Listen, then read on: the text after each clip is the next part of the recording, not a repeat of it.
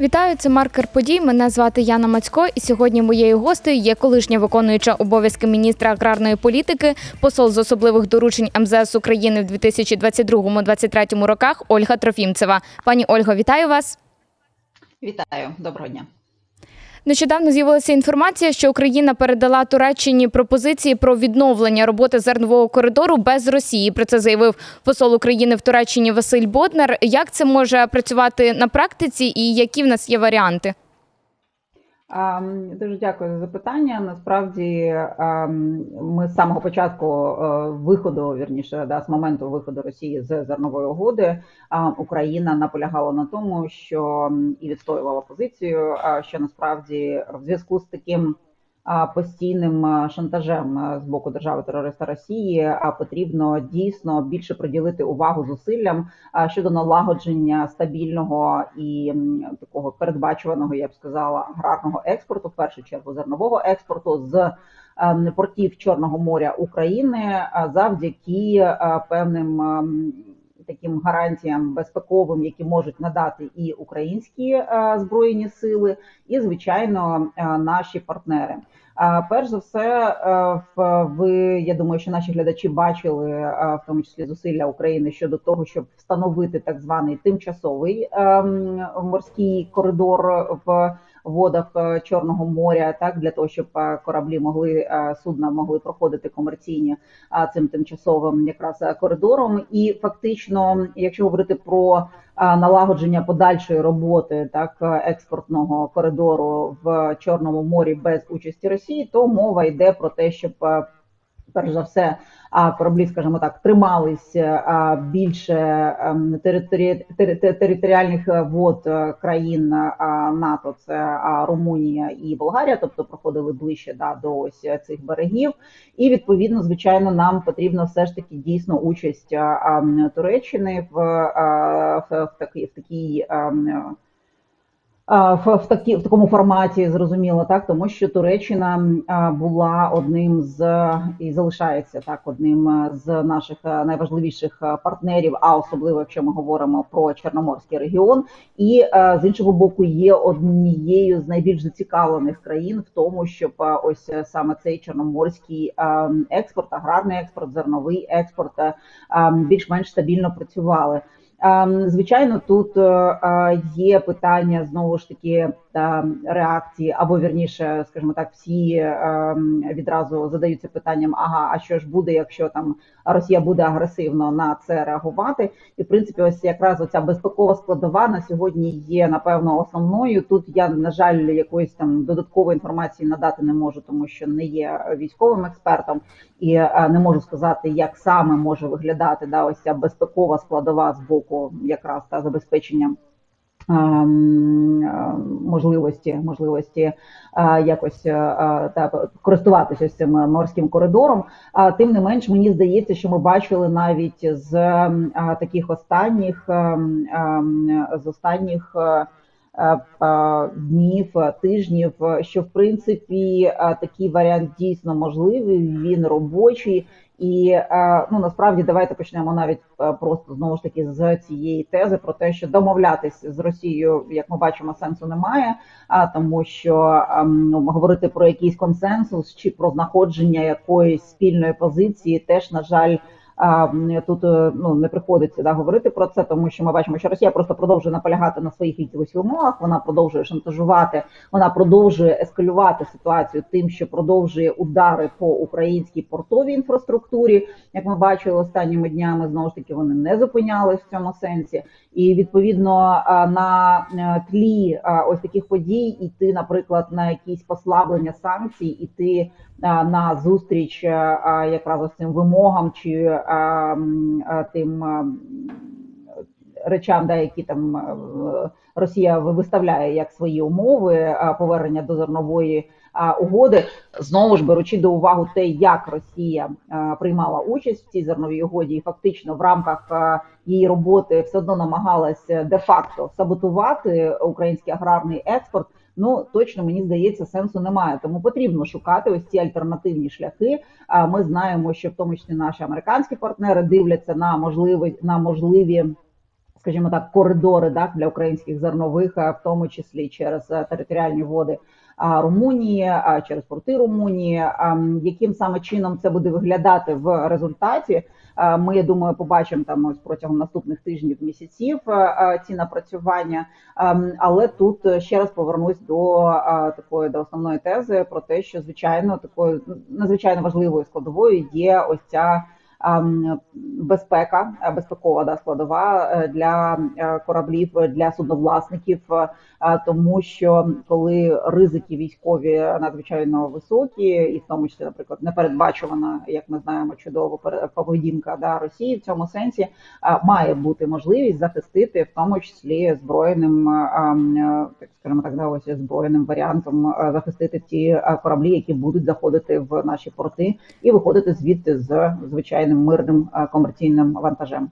От, власне, якщо говорити про прохід суден тер... територіальними водами Румунії, також Болгарії і, зокрема, Туреччини, то е, чи буде вважатися напад на судна в територіальних водах е, країн НАТО як напад на країни НАТО, і якою може бути реакція?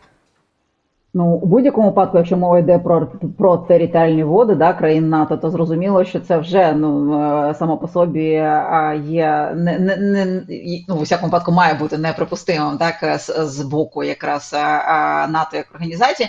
Але тут, е, звичайно, напевно, є свої нюанси. Якщо говорити про кораблі, то також ми розуміємо, що ці судна можуть іти під різними там прапорами, а, і часто це є там прапори.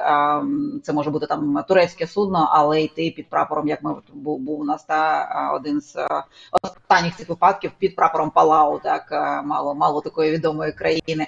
Ем, тому ось, е, е, скажімо так, країна реєстрації корабля тут менш важлива. Дійсно, більш важливе питання, хоча теж звичайно важливо, тому що ем, зрозуміло, в основному це не українські кораблі. Це теж маємо е, сказати чітко. Так це заходять ем, кораблі і судна під прапорами або власники, яких знаходяться знаходяться в абсолютно різних країнах, починаючи від Китаю і закінчуючи а, Туреччиною, Великою Британією і іншими країнами. Ось а що стосується ось питання територіальних вод, мені це здається, воно тут є ключовим. Єдине ем, саме тому, саме тому насправді мені здається, є така, е, як ми бачимо, і в риториці до сьогоднішнього дня пана Ердогана певна обережність, так яка от е, стосується саме таких питань, тому що ем, ми бачимо в цілому по поведінці блоку НАТО і окремих країн, як з окремими випадками останніми, так ем, які вже е, в пресі обговорюються ось пару днів. Це падіння уламків, судячи з цього російського шахеду на території Румунії вже ось і ем, НАТО, е, судячи з цього, намагається будь-якими шляхами запобігти ось цій додатковій ескалації з свого боку, так ситуації з Росією. А Росія е, знову ж ми бачимо в своїй абсолютно такій терористично-піратській манері, я б назвала це так, е, провокує, провокує всіма можливими засобами. Тому, от якраз ем, сказати, що такої провокації не буде, да або вірніше передбачити, що не буде такої провокації, от в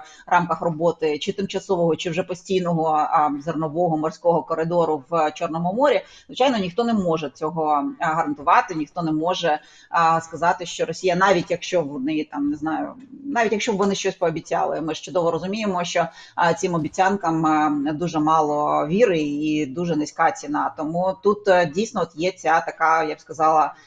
Надзвичайно е, непроста ситуація щодо цього всього. Е, а от якщо Росія все таки вдасться до нападів в територіальних водах, то як ви вважаєте, якою може бути реакція цих країн? Ну насправді це питання, по-перше, не до мене. Я думаю, і це скоріш потрібно обговорювати такі питання саме з військово-політичними експертами, тому що важко передбачити.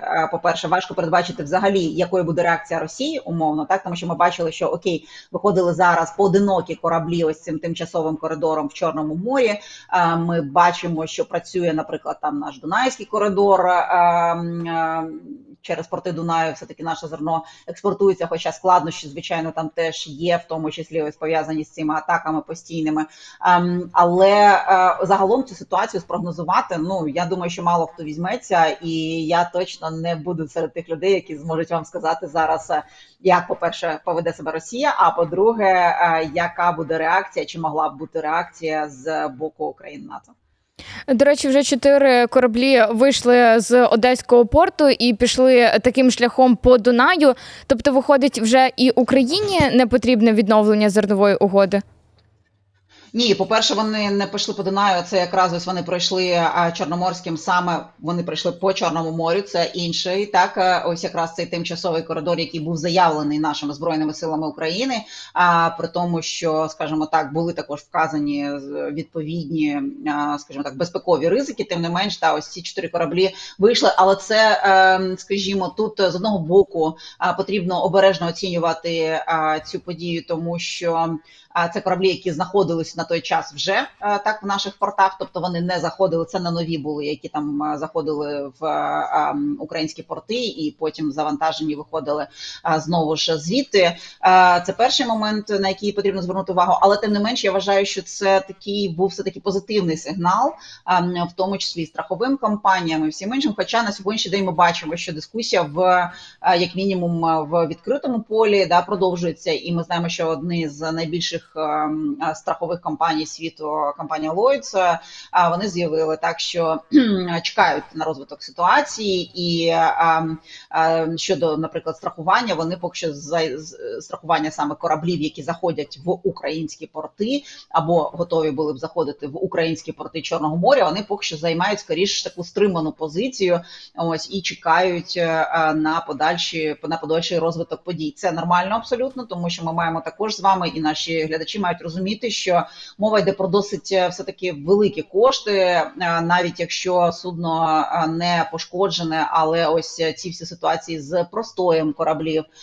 Я думаю, що ми вже чули і раніше, озвучували цифри так, тому що це ну це дійсно такі великі втрати несуться. Так при тому, якщо там затримується корабель по вині, неважливо, да якщо там умовно це через загрозу.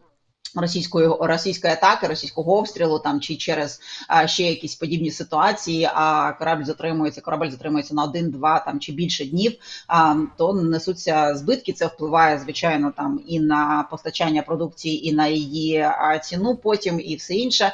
Ось а, тому тут е, багато багато таких складових важливих, на які потрібно звертати увагу. Що стосується Дунайського коридору, це окрема тема і окремий напрямок, скажімо так, альтернативний. Так, цей шлях, яким зараз користуються активно. Але на жаль, ми бачимо останніми днями там все більше повідомлень про те, що через скопичення зерновозів зараз і Укрзалізниця обмежує доступ до а, цих портів Дунайського гирла а, українських, тому що ну потрібно розвантажити спочатку да, ці логістичні вузли, а, інакше буде просто такий фактично затор, да можна сказати, зерновий там, і а, через це не буде можливості нормально вивантажувати, перевантажувати да, зерно і експортувати його далі цими хоч і мілкотонажними, але тим не менш кораблями. Так е, і ще один е, шлях, е, над яким робота ведеться, також не варто забувати. Це все таки шляхи солідарності і європейський європейський кордон, тобто наземні шляхи, якими наша продукція, як мінімум, може транзитом проходити через ту ж Польщу, Угорщину, Словаччину і інші країни. Хоча ви знаєте, я думаю, також і наші глядачі бачили в останніх новинах, що європейська комісія поки що не прийшла до якогось е, спільного рішення е, з цієї теми, хоча залишився всього тиждень. До того як спливають е, фактично ось ці обмеження, які були введені в червні місяці поточного року. А ну побачимо, як буде ця ситуація розвиватися. Тим не менш ще раз цей коридор залишається, і експорт цим напрямком також рухається. От якщо говорити про е, наземні шляхи транспортування зерна і саме морем, як ви можете оцінити їх ефективність? Тобто, чи ну наскільки ефективні саме наземні шляхи? Ви знаєте, е, звичайно, я думаю, що всі експерти тут більш-менш одностайні і наголошують постійно на тому, що для України особливої альтернативи нашим морським портам в експорті таких продуктів, як зернові чи олійні коли мова йде про великі обсяги, да про великі об'єми, то напевно альтернативи особливої немає. На жаль, якщо ми знову ж таки говоримо про те, щоб українська продукція була конкурентноспроможною на світових ринках з точки зору ціни, і для того, щоб знову ж таки наші фермери отримували достойну ціну за свою продукцію, тому що на сьогодні через всі ці складнощі з логістикою, ще раз хочу наголосити, звичайно, несуть втрати наші фермери. Вони отримують нижчу ціну ніж вони могли б отримати за свою продукцію, якщо продають, скажімо так, з поля її або ну з елеватора, неважливо да трейдерам.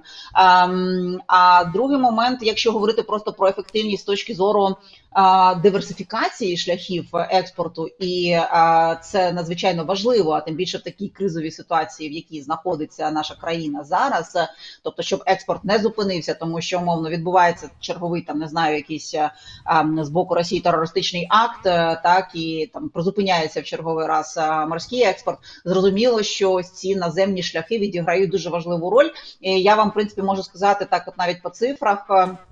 Ем, в за серпень місяць немає у мене ще остаточних е, остаточної статистики, але вже навіть от було видно, що влітку у нас десь е, понад 65% у нас йшло експорту. До речі, якраз саме Дунайським регіоном через порти Дунайського Дунайського гирла, це Ізмаїл Рейні і далі. І е, решта 24-25% у нас експортували саме ось цими шляхами солідарності, тобто фактично наземним шляхом через через ем, кордон Європейського союзу, і лише там е, зовсім зовсім маленька частинка, звичайно, там була вивезена через е, е, Чорне море, через порти Великої Одеси. Тому ми бачимо, що надзвичайно важливо да ось мати цю можливість. Надзвичайно важливо мати можливість диверсифікації, надзвичайно важливо мати ось можливість на якийсь, скажімо так, перейти інший да, вид транспорту і інший шлях експорту, якщо відбувається щось знову ж там критичне на основному на основному нашому експортному шляху. Тоді ще питання: чи є шанс відновити зернову угоду в її первинному вигляді, тобто за посередництва Туреччини та ООН, і наскільки це важливо для української економіки? Для української економіки, перш за все, важливо скажімо так, давайте взагалі почну з більшого. Звичайно, для української економіки найкраще було б взагалі прибрати російський оцей терористично-піратський вплив в Чорному морі. А для цього, звичайно, нам потрібно і повернути Крим, і взагалі ось цю мілітарну таку да озброєну присутність Росії мінімізувати або взагалі виключити в Чорному морі. Це ідеальний варіант. А, якщо говорити про можливість повернення до зернової угоди в її в її первинному вигляді. По перше, е, я оцінюю ці цю можливість досить низькою. Я знаєте, як точно не більше 5% е, взагалі такої можливості даю. По перше, а по-друге, ем, зацікавленість України в тому форматі зернової угоди, який був. Ну відверто скажу, теж не дуже висока, тому що ще раз нагадаю, що дійсно ем, звичайно це краще ніж нічого. Звичайно, це краще е, все одно, чим взагалі немає можливості вивозити зерно, але так як працювала ця зернова угода, тобто це був постійний шантаж, це був постійний пресинг, це був е, постійний саботаж. Знову ж таки, відкритий саботаж російської сторони. Про що в принципі можна сказати так, вони офіційно не заявляли, але ми чудово розуміємо, що вони робили все можливе для того, щоб гальмувати наш аграрний експорт, і це звичайно не в наших інтересах. Саме тому, саме тому ми і робимо зараз всі можливі кроки з одного боку, щоб диверсифікувати наявні шляхи експорту, а з іншого боку, виходимо з своїми пропозиціями щодо того, як може працювати зерновий експорт в Чорному морі без активної участі Росії. Що означає без активної участі? Це щоб знову ж таки не було цього додаткового пресингу щодо того, що окей, беруться якісь. Е, беруться якісь зобов'язання, да чи не знаю, обіцянки даються російській стороні, на які вона постійно потім посилається, як це було в, в у випадку того меморандуму, на який постійно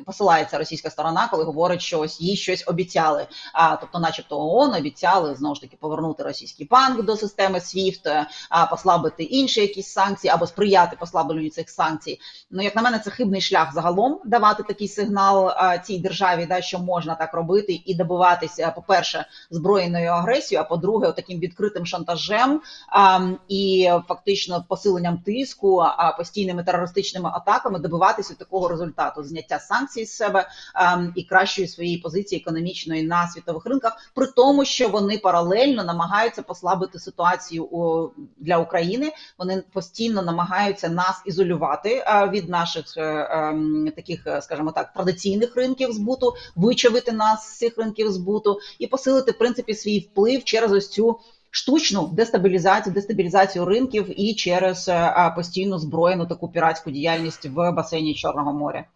От, власне, зерновий коридор не працює з 17 липня офіційно після того, як Росія вийшла з угоди.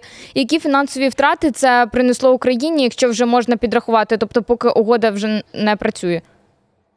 А а ви знаєте, тут насправді от якраз ситуація полягає в тому, що незважаючи на непрацюючу угоду, наш експорт аграрний не зупинився, і ми ж е, експортували вже з початку нового ось цього маркетингового року понад 4 мільйони тонн зернових це про цій непрацюючій угоді. Тому я ще раз якраз і наголошую на тому, що не є, скажімо так, ми не маємо впиратися в цю в це визначення, або знову ж таки там немає у України такої позиції, що будь-якою ціною повернути зернову угоду, тому що без неї нічого не їде, нічого не експортується. Це не відповідає дійсності.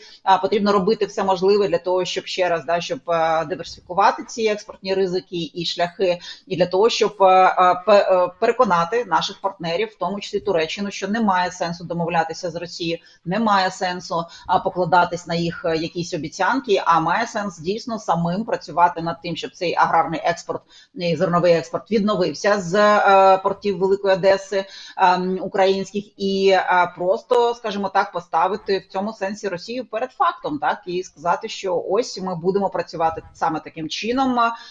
Якщо, скажімо так, будуть якісь якісь провокації там чи спроба знову ж таки ескалації ситуації вже на рівні да, ось таких країн НАТО, як Туреччина. Ну побачимо, хай спробують.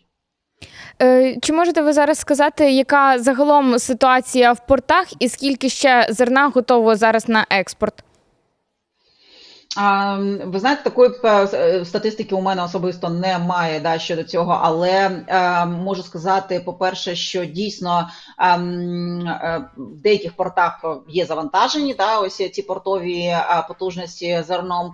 Тим не менш, та інформація, яку дали і наші основні ем, асоціації виробників аграрних, фермерські асоціації українські, так і та інформація, яку ми попередньо бачили від трейдерів, вона, ем, скажімо так, є я б сказала, оптимістично позитивною, тому що незважаючи знову ж таки на наявну досить непросту ситуацію, там і фактичну зупинку, поки що так по експорту саме з портів Великої Одеси, оцінюється ситуація таким чином, що той врожай, який буде зібраний цього року, а до речі, теж хотіла б заспокоїти в чергове наших глядачів, що вже от на сьогоднішній день, на момент нашої з вами розмови, понад 33 мільйони тонн тонн зернових олійних зібрано в Україні, так і в тому числі 22 мільйони тонн пшениці. Відповідно, Україна буде зерном і нам буде що експортувати. Але повертаючись, от якраз до теми можливості це експортувати, можна буде, тобто розрахунки показують, що ми зможемо вивести ось необхідну експортну. Кількість так необхідні експортні об'єми зерна навіть при ось тих умовах, які ми маємо прямо зараз, так тобто, коли у нас зупинена ця зернова угода, але тим не менш ми експортуємо там е, через порти Дунаю і завдяки роботі е, коридорів е, коридорів солідарності. Тому тут теж скажімо, ну не варто малювати якусь чорно-білу картинку, так і а, а, і не, не варто, скажімо так, вестись теж на якісь не знаю, там вже зовсім панічні або трагічні сценарії, які дехто там намагається намалювати. Так ситуація непроста, і нам потрібно вирішувати, але як знову ж таки повернусь до, до цієї головної тези, да, що найкращими в цьому сенсі нашими аграрними експортними менеджерами є збройні сили України, і тільки так. Ось чим чим краще будуть їх успіхи на фронті, відповідно, тим тим краще буде і ситуація, і умови е, для наших і фермерів, і агроекспортерів. І наостанок, я так розумію, що альтернативні маршрути зараз е, ще поки напрацьовуються, і тоді виникає питання, що буде з тим зерном, яке поки що залишається в Україні, чи піде воно на внутрішній ринок, і чи це може вплинути на ціни на хліб? Ем, тут ситуація трошки складніша, і напевно ми там за пару хвилин її не пояснимо. Але те, е, якщо говорити тезово, то по-перше, е, альтернативні шляхи не тільки напрацьовуються, а вони вже працюють. Е, Ще раз, да, ми з початку маркетингового року експортували понад 4 мільйони тонн. А другий момент а, м, е, ситуація в цьому сезоні краща з е, якраз потужностями для зберігання. Навіть в таких віддалених регіонах від е, експортних шляхів, як Сумщина там чи Чернігівщина, у фермерів є можливість зберігати своє зерно, тобто немає такого тиску збувати його прямо з поля, так і відповідно там за якусь зовсім низьку ціну, якщо вона їх не влаштовує. Це другий момент важливий, і це е, позитивно впливає на ринок. І третій момент е, це те, що ем, це ну зерно, яке у нас, скажімо так, в цьому сенсі ситуація точно не змінилася. Якщо ми подивимось на цифри, повернемось, да, ось навіть вже до зібраних е, мільйонів тонн. е, Нам не потрібно стільки для внутрішнього ринку. Це забагато для внутрішнього ринку, і відповідно нам потрібно це зерно експортувати. А те, що зерно, скажімо так, чи буде у нас або чи є для цього сезону зерно у нас для хлібу, так воно є, але теж е, тут ми маємо з вами е, з бути відвертими, е, що не варто очікувати там здешевлення ці- цін, е, зниження цін на е, хліб або на якісь там вироби хлібобулочні, і не варто очікувати.